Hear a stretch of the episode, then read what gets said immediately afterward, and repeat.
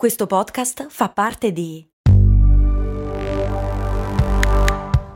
Voice Podcast Creators Company.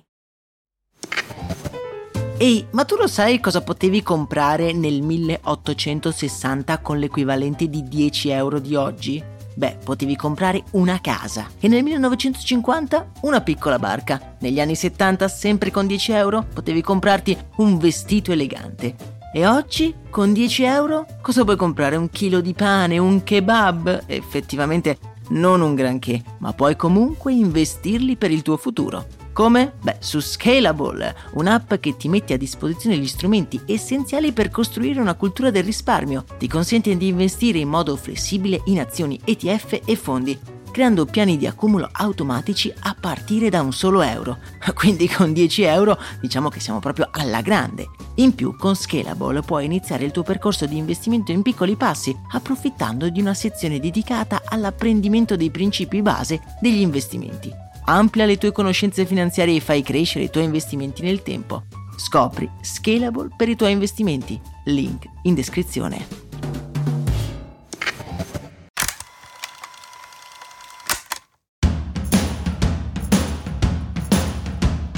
Bentornati su Brandy, amici ed amiche, io sono sempre Max Corona, anche se la mia voce non è ancora tornata quella di un tempo.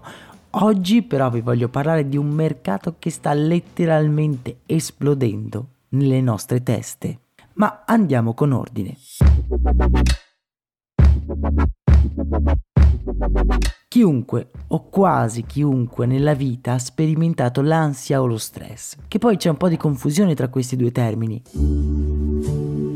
L'ansia è una condizione psicologica legata ad una persistente angoscia generale, mentre lo stress è legato maggiormente a qualche fattore esterno e di breve durata, come per esempio può essere una scadenza al lavoro che ci genera stress. I sintomi però sono pressoché identici e sono caratterizzati da forte irritabilità, difficoltà a concentrarsi, insonnia. Insomma, sia lo stress che l'ansia sono diventati un problema che sta crescendo sempre di più e sta diventando sempre più persistente nella società moderna. E soprattutto dopo il Covid i casi di stress cronico sono aumentati a dismisura. E come abbiamo imparato in questo podcast, dovunque c'è un problema c'è anche la possibilità di guadagnarci sopra vendendo un po' a tutti la soluzione.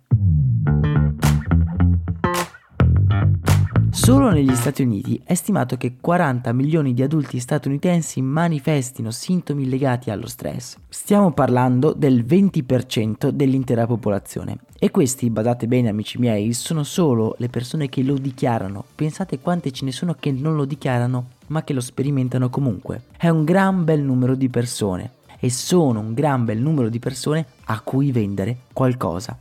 E non sto parlando di pillole o di cose chimiche o medicali, sto parlando di una miriade di oggetti che hanno cominciato ad invadere le nostre scrivanie.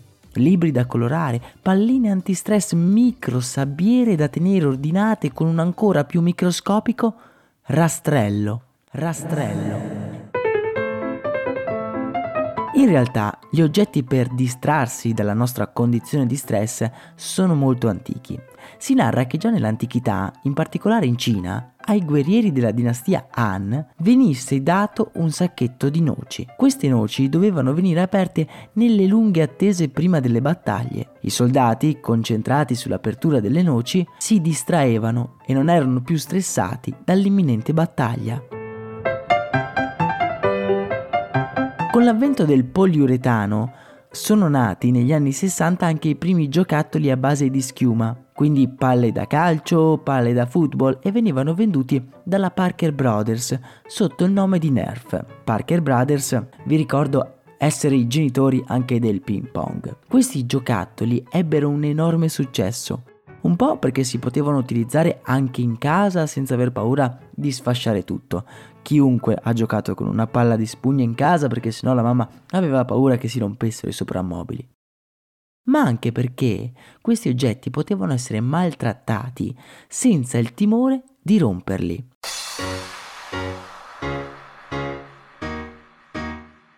Mercato degli antistress ha un forte scossone quando in un polveroso ufficio di Manhattan un giornalista di nome Alex Carswell si sente talmente frustrato dal suo lavoro dal lanciare un pennarello contro il muro davanti a lui rompendo disgraziatamente una foto di sua madre che era appesa sulla parete.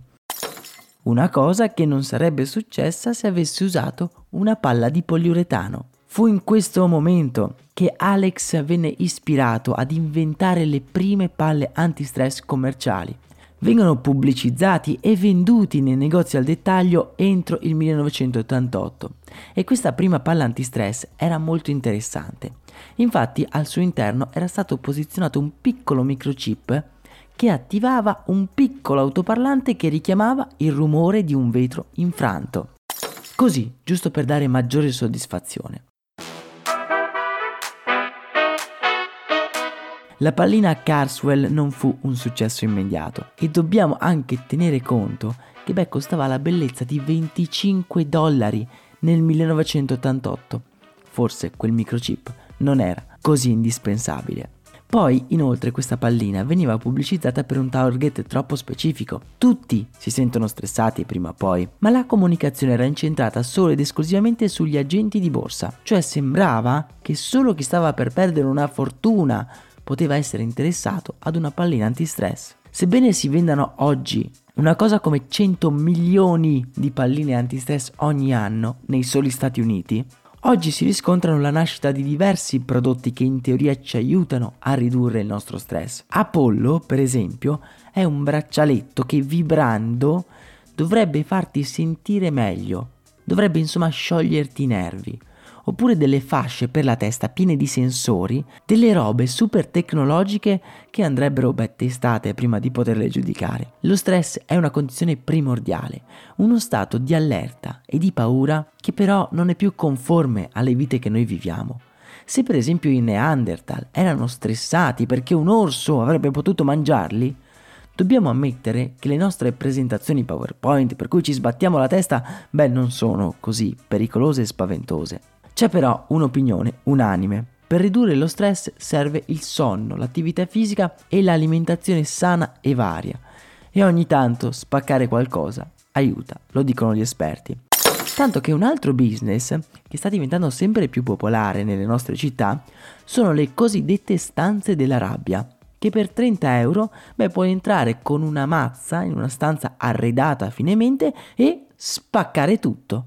A voi andrebbe di provarla? Mi raccomando, fatelo solo nelle stanze apposite, non a casa vostra. Voi come gestite lo stress? Avete delle palline antistress? Vi sembrano utili? Avete la sabbiera con il rastrello? Fatemelo sapere nei commenti oppure nel canale Telegram. Per oggi è davvero tutto, un saluto dal vostro Max senza voce corona.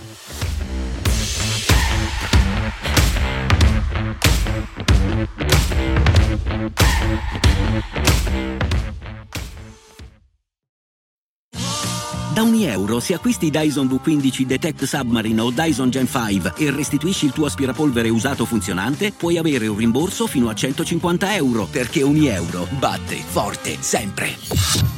Fino al 19 maggio. Termini e condizioni su euro.it.